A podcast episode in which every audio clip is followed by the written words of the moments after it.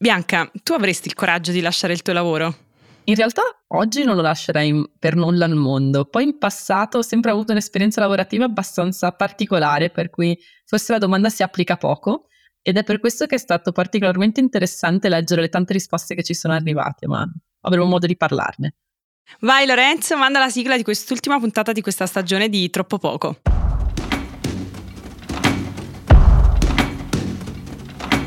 Ciao, io sono Luna, sono autrice e content creator di Will. E io sono Bianca Maria Cavallini, psicologa del lavoro e direttrice operativa di Mindwork, società che si occupa di benessere psicologico in azienda.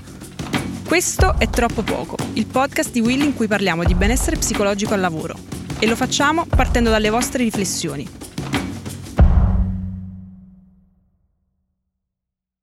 Ciao Bianca, Ciao, eccoci Luna. qua, siamo arrivate all'ultima puntata con il cuore sempre spezzato, però sono felice perché so che poi a ottobre riprenderemo. E Diamo già lo- la notizia così. Ormai è andata, spoiler. Spoiler. E come stai, come ti senti per quest'ultima puntata? Bene, mi sento un po', un po' malinconica, devo dire. Sarà anche tutte le, le- le tante risposte che sono arrivate anche questa volta, ma che forse più di altre, non so se hai avuto questa impressione, eh, sono state un po' dei libri aperti sulle vite delle altre persone, di, di chi ci segue. Super, Penso che ci sono persone che sono proprio messe a nudo su- sul coraggio. super coinvolgenti, super coinvolgenti, super interessanti, cioè ogni volta che le leggo, infatti appunto prima, prima di iniziare questa puntata ci dicevamo proprio questo, cioè un momento ringraziamento a tutti quelli che hanno partecipato a, a questo podcast, che siete voi che lo ascoltate e siete voi che rispondete alla newsletter eh, chiaramente, perché è proprio così, cioè senza le vostre risposte noi non avremmo potuto costruire le nostre puntate. Eh, quindi è stato super bello e effettivamente come dici tu Bianca in quest'ultima puntata c'erano un sacco di risposte super eh, profonde, emotive, cioè ho Sentite. sentito le persone Mhm. molto più vicine rispetto al solito, perché forse il tema del coraggio e cambiare lavoro è un tema un pochino, un pochino più delicato forse rispetto, rispetto agli altri. Sono d'accordo, secondo me poi eh, è un qualcosa abbastanza trasversale che sta crescendo, peraltro, perché di volta in volta paradossalmente il numero delle risposte aumenta al posto che diminuire. E, mm, e quindi questo sì, davvero anche io mi, mi unisco un po' ai ringraziamenti perché è sempre, è sempre bello leggervi e poi ovviamente in puntata non possiamo restituire tutto quello che arriva, ma sappiate che ci siete dentro ogni, ogni minuto di questo podcast. Allora c'erano tante persone che appunto dicevano ah questa puntata cade proprio a fagiolo perché ho appena lasciato il mio lavoro o sto pensando di lasciare il lavoro o mm, tipo c'era un ragazzo che diceva giovedì sarò senza lavoro perché mi sarò, mi sarò licenziato e quindi diciamo tanto coraggio direi che possiamo cercare di capire innanzitutto proprio cos'è il coraggio e da dove lo prendiamo e considera che stai parlando con una persona veramente molto poco coraggiosa, quindi sono curiosa di capire io da dove devo prendere questo coraggio. Allora, il coraggio è, si cita spesso l'etimologia quando si parla di coraggio, perché in realtà è molto, molto bella. Viene dal francese courage e vuol dire poi sostanzialmente avere cuore. Quindi è un qualcosa legato moltissimo al, proprio a quello che sentiamo. E motivo per cui, se ci si pensa, il coraggio è un po' la capacità sicuramente di correre rischi e di assumerseli, no?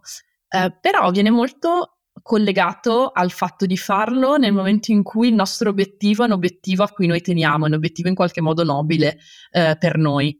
Nel senso che invece nel momento in cui noi abbiamo sì cor- quello che potremmo definire coraggio, ma che forse a questo punto non lo è, quindi corriamo un rischio, ma per un obiettivo un po' più futile, eh, di solito si parla, tendenzialmente si dovrebbe parlare di, di altro, di temerarietà piuttosto che, piuttosto che altro. Cioè il coraggio ha proprio questa dimensione del, del cuore, questa associazione col cuore che, che lo, fa, lo fa essere tipico di quelle situazioni in cui noi facciamo qualcosa e affrontiamo anche un po' magari la nostra paura perché lo desideriamo davvero. Ma è bellissima questa cosa, Sì. me la giocherò. Poi che viene dal francese, dal cuore, è bellissima. Vai pure, continua, scusami. Sì, e da, e da qua è anche un po' no, la, tua, la tua seconda parte della domanda, da dove, da dove troviamo il coraggio?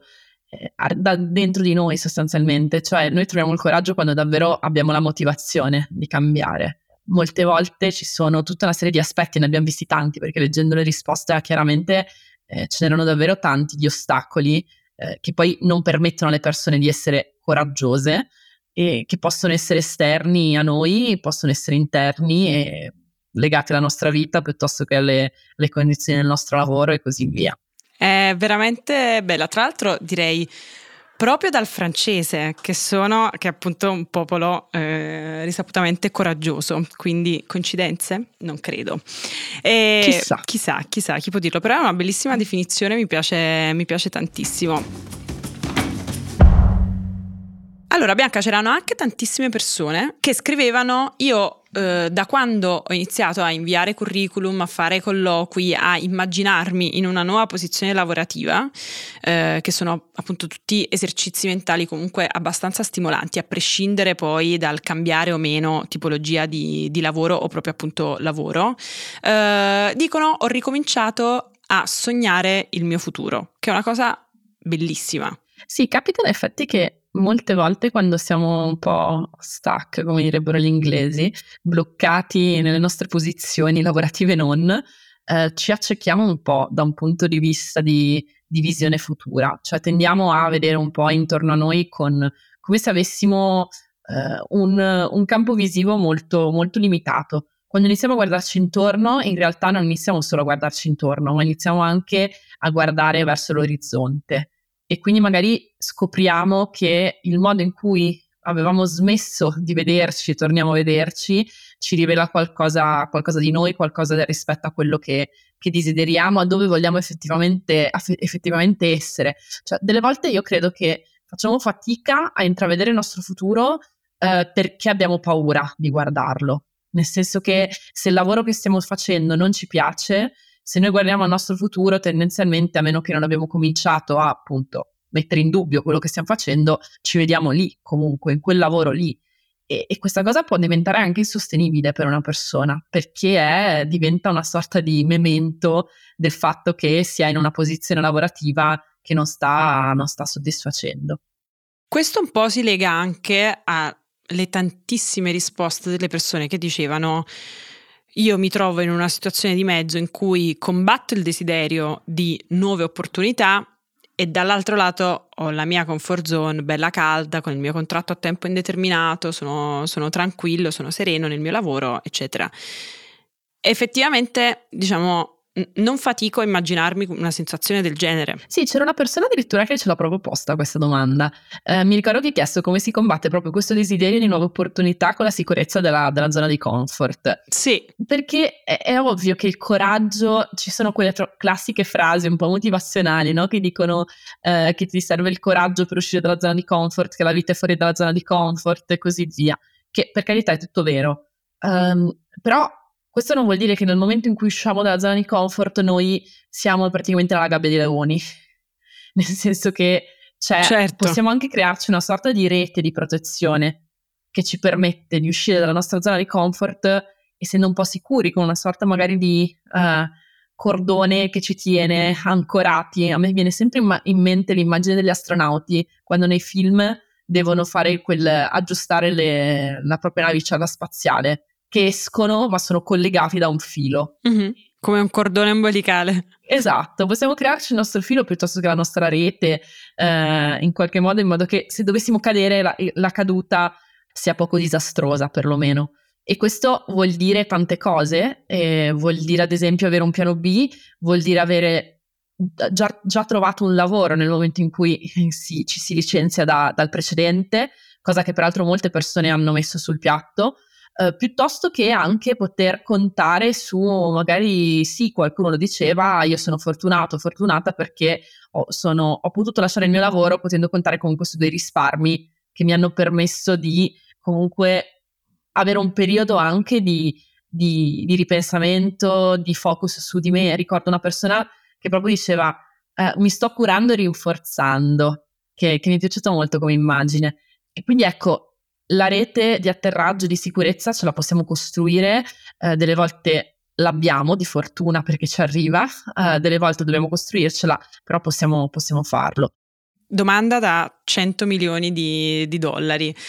Perché abbiamo così tanta paura del cambiamento? Potrei darti un, tante risposte, nel senso che... Immaginavo. Sì, eh, la, la risposta cambia un po' da che punto guardi la domanda. Nel senso che il cambiamento è sinonimo di incertezza. Noi partiamo da un punto A, nel momento in cui cambiamo quel punto arriviamo a un punto B. Il cambiamento sta in questo passaggio di stato, perché poi è un passaggio di stato. Il fatto è che noi lasciamo qualcosa di certo, che è il nostro punto A, per arrivare a qualcosa che conosciamo, lo possiamo conoscere fino a un certo punto. Delle volte conosciamo anche molto poco, che è il punto B, che magari ci siamo fatti delle idee, pensiamo di conoscerle, poi pensa chi cambia lavoro, va in un'altra azienda perché più o meno si è fatto un'idea che possa essere meglio e poi scopri che in realtà forse era meglio se stava dove era prima, cosa peraltro che ci hanno raccontato. Ce n'erano tanti. Esatto. Esatto, c'erano tanti che si erano pentiti di aver cambiato Sì. lavoro. Eh, perché il cambiamento fa paura perché sostanzialmente lascia qualcosa di certo per qualcosa di incerto. E anche se quel qualcosa di certo mi sta logorando, mi sta facendo male, ci sto male, eh, sono in burnout, sto vivendo un'ansia perenne e così via, però comunque ho un qualcosa che io conosco.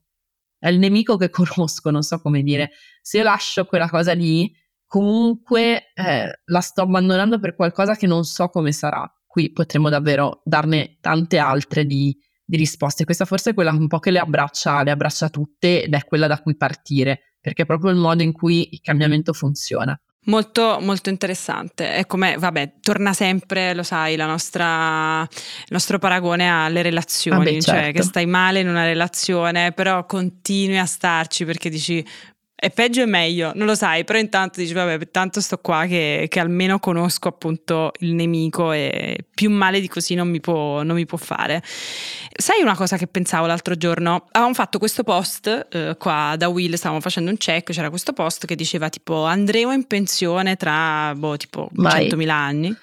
Eh, esatto, probabilmente mai.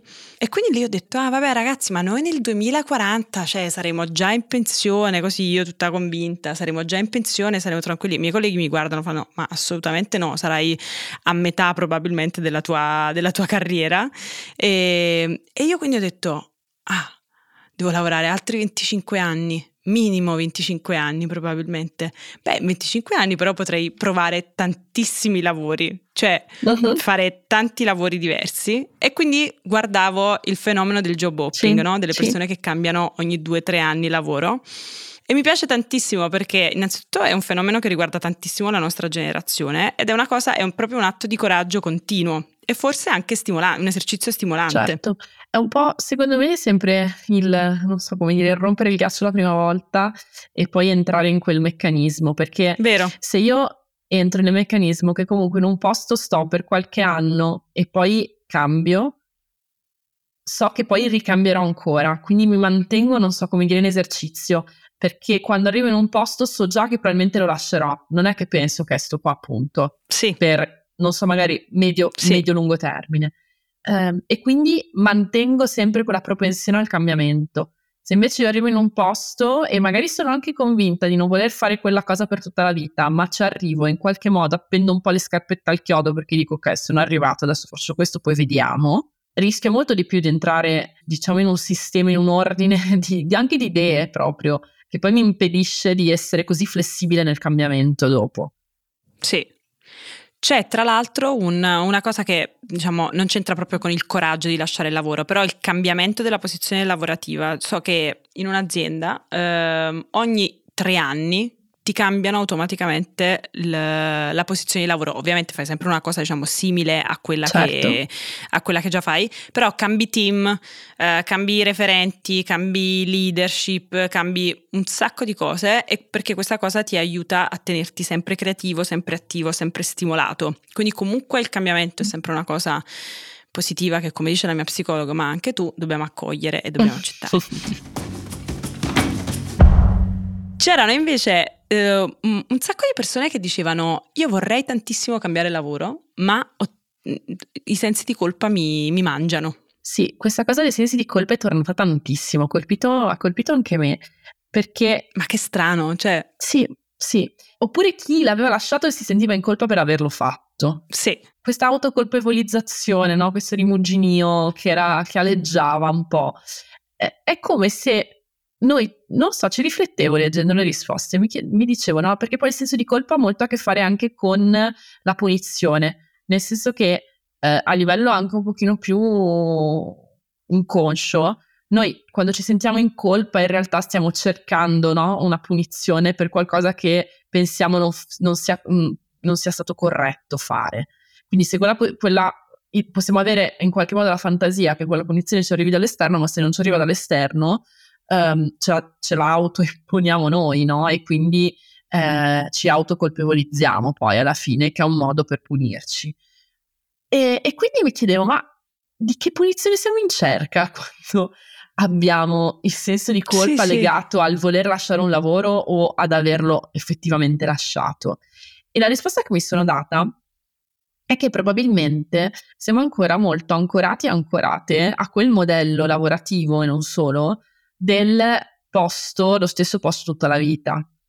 Cioè, se ci pensi, soprattutto pensando un po' all'età più o meno media che risponda chiaramente, poi abbiamo persone di diversissime generazioni, però se andiamo a prendere un po' lo zoccolo duro anche di Will, fa parte di, di una generazione i cui genitori sono ancora di quella generazione che appunto vedeva il, lo stesso posto di lavoro tutta la vita. Certo. E comunque fino a una certa età abbiamo avuto quell'idea inculcata in qualche sì. modo. O- oggi il mondo è completamente cambiato, sappiamo che quella roba lì è anacronistica, quindi possiamo magari anche desiderarla, ma è anacronistica, proprio perché non funziona più quel modello lì, però noi nelle retrovie del nostro cranio è come se l'avessimo ancora. Quindi anche nel momento in cui noi vogliamo cambiare, paradossalmente siamo, siamo anche più funzionali se lo facciamo, perché siamo molto più in linea col mercato del lavoro di oggi, però tant'è poi ci ancoriamo a quell'idea che, ah no, però io non devo, se ho un lavoro non lo devo lasciare, come se fosse Vero. un qualcosa che no, è, è impossibile, uh, no, non posso volerlo lasciare e se lo voglio lasciare entro in un conflitto che poi mi genera il senso di colpa. Sì, perché poi c'è anche tutto il discorso, eh, ma ringrazia no? che, c'hai, uh-huh. che c'hai un lavoro, cioè è, è, un po' come se fosse un peccato ehm, lasciarlo perché magari non ti trovi bene o perché semplicemente vuoi cambiare, ma lo capisco, non so come dire, mm, lo capisco perché appunto come dici tu appartiene a una generazione che è cresciuta in questo modo. Noi stiamo cambiando e quindi per noi appunto cambiare lavoro, cambiare agenzia, cambiare azienda, eccetera, inizia ad essere più fattibile. C'erano anche eh, ovviamente tante persone che non lasciano il proprio lavoro, che magari odiano il proprio lavoro o comunque non gli piace il proprio lavoro, non si trovano bene, non è il lavoro che amano fare, eccetera, ma non hanno proprio il coraggio, ognuno per diverse motivazioni. C'era anche una, una, mamma che appunto diceva io non riesco più ad andare in azienda perché non mi piace più il mio lavoro, non mi piace neanche l'ambiente lavorativo, ma non ho il coraggio di cambiare anche perché per esempio ho una famiglia o semplicemente persone che non hanno un'alternativa. Sì. Come si può lavorare su, in questa situazione? Tante volte noi pensiamo che il cambiamento deve essere un on-off, un interruttore, accendo e spengo la luce. In realtà il cambiamento può durare anche anni. Cioè il passaggio che ti, ti raccontavo prima, no? da A a B, può essere immediato, ma può anche durare moltissimo. Dipende anche come noi, che tipologia di persone noi siamo. Ci sono persone che nel momento in cui prendiamo sempre il nostro parallelismo con le relazioni, nel momento in cui decidono di lasciare qualcuno, boom, finiscono in tronco e non ne vogliono più sapere, oppure persone che trascinano la cosa molto di più. Eh, sia prima di effettivamente dire all'altra persona guarda per me è finita, sia magari dopo aver detto guarda per me è finita. Quindi eh, dipende molto da, da ognuno e ognuna di noi. Però secondo me è importante dire questo, cioè il cambiamento non è on-off, può anche essere che queste persone eh, stiano appunto in realtà già pensando al cambiamento, ma non abbiano ancora appunto il coraggio di renderlo reale, renderlo effettivo. A tal proposito ricordo una delle risposte, una persona che diceva ci ho messo esattamente 13 anni a lasciare il mio lavoro. Mamma mia. Frenato ovviamente da paure, incertezze, non ricordo poi appunto cosa, le, quali aspetti le incasse. Su sta cosa, poi leggendo queste risposte mi è venuto in mente un indovinello che voglio farti. Adesso questo ecco colpo di scena sull'indovinello. La paura che è in me. Vediamo. No, perché secondo me aiuta a capire un po' questo meccanismo. Allora, se ci sono quattro rane su un tronco in mezzo al lago. Io sono discalculica, lo dico già così. Promessa. No, ma è, ok, vediamo. E, ehm, quattro rane su un tronco e tre decidono di saltare via. Sì. Quante rane rimangono? Una. Teoricamente uno direbbe una, in realtà rimangono tutte e quattro. Perché il fatto di decidere di saltare non è la stessa cosa di saltare via. Ah, decidono di saltare. decidono di saltare. Cioè, noi delle volte prendiamo delle decisioni, ma l'effetto di quelle, de- di quelle decisioni le- lo vediamo magari dopo anni. Perché non è che prendere una decisione vuol dire metterla anche in atto. Certo. Io posso decidere che voglio lasciare il mio lavoro, ma poi farlo magari da qui a due anni e mezzo o tredici, come quella persona che citavo prima. Certo, assolutamente sì. È come, è come me che decido, per esempio, che ne so, di voler vivere una vita vicino al mare o comunque nella natura, io so che prenderò questa decisione nella mia vita perché ho deciso che voglio vivere così, mm-hmm. però intanto mm, non l'ho ancora messa in atto. Esatto, però il fatto solo che tu l'abbia decisa in realtà ti permette poi di fare anche dei, dei micro movimenti che vanno in quella direzione. Vero, molto vero. Perché poi nel momento in cui magari si presenta una decisione eh, anche molto banale che ti fa prendere A o B, no? le sliding doors della vita per, per citare mm. il film, tu deciderai da che parte andare rispetto magari a quella decisione che ti stai tenendo lì, che non hai ancora messo in pratica, ma che in parte hai già preso. Bello questo indovinello, lo farò. Quindi un po' la, il mio consiglio è darsi tempo. Bello, molto bello. Il mio consiglio è darsi tempo poi alla fine. Bene Bianca, grazie mille, anche, anche oggi una puntata veramente bella, mi, mi, piace. Poi come al solito abbiamo sconvolto un po' i piani della scaletta delle puntate, eh, ma appunto proprio perché abbiamo cercato di capire un pochino dalle risposte della newsletter, un pochino da, dal sentimento eh, comune della community quali fossero i temi più, più, importanti e questo era veramente un tema molto sentito. Grazie mille, grazie a tutti anche per averci appunto risposto, ascoltato, per essere stati con noi, per scriverci sempre un sacco di messaggi bellissimi, tutto, tutto molto bello. Se tu vuoi dire qualcosa e poi salutiamo. Assolutamente sì, anch'io questo grazie, facciamo un po' questi, uh, questi ringraziamenti un po' più istituzionali no? a fine di questa seconda stagione, però secondo me ci vogliono, nel senso che grazie per essere appunto stati e state con noi e um, abbiamo ricevuto sia, sia all'interno di chiaramente sia per messaggi su LinkedIn, Instagram, mail varie, eh, tante testimonianze ed è stato sempre molto bello perché secondo me quando poi si ascoltano i podcast, appunto, uh, voi ci ascoltate, ma in realtà questo podcast nasce perché noi abbiamo ascoltato voi, quindi Verissimo. questa cosa mi piace molto. È un bellissimo processo di, di, ascolto e tra l'altro ci siamo dette che ci siamo promesse che, che troveremo un modo per rappresentare tutte le risposte che, che o comunque una parte delle risposte che, mm-hmm. che, abbiamo ricevuto perché sono tutte interessanti e sono tutte stimolanti per chiunque, anche per chi non ha mai ascoltato il podcast, insomma. Eh, di salute mentale se ne parla troppo poco, ma non in questo podcast. Mettiamola, esatto. mettiamola così. Grazie a tutti. Ci vediamo a ottobre. Anzi, ci ascoltiamo a ottobre. Ci ascoltiamo a ottobre.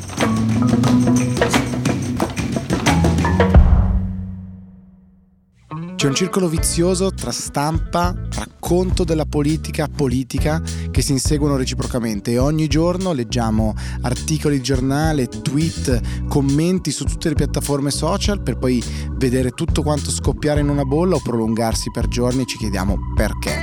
Il perché lo troviamo su Italic, il podcast di Will che ogni giorno legge insieme a voi non solo le notizie ma i trend e le discussioni rispetto all'attualità politica.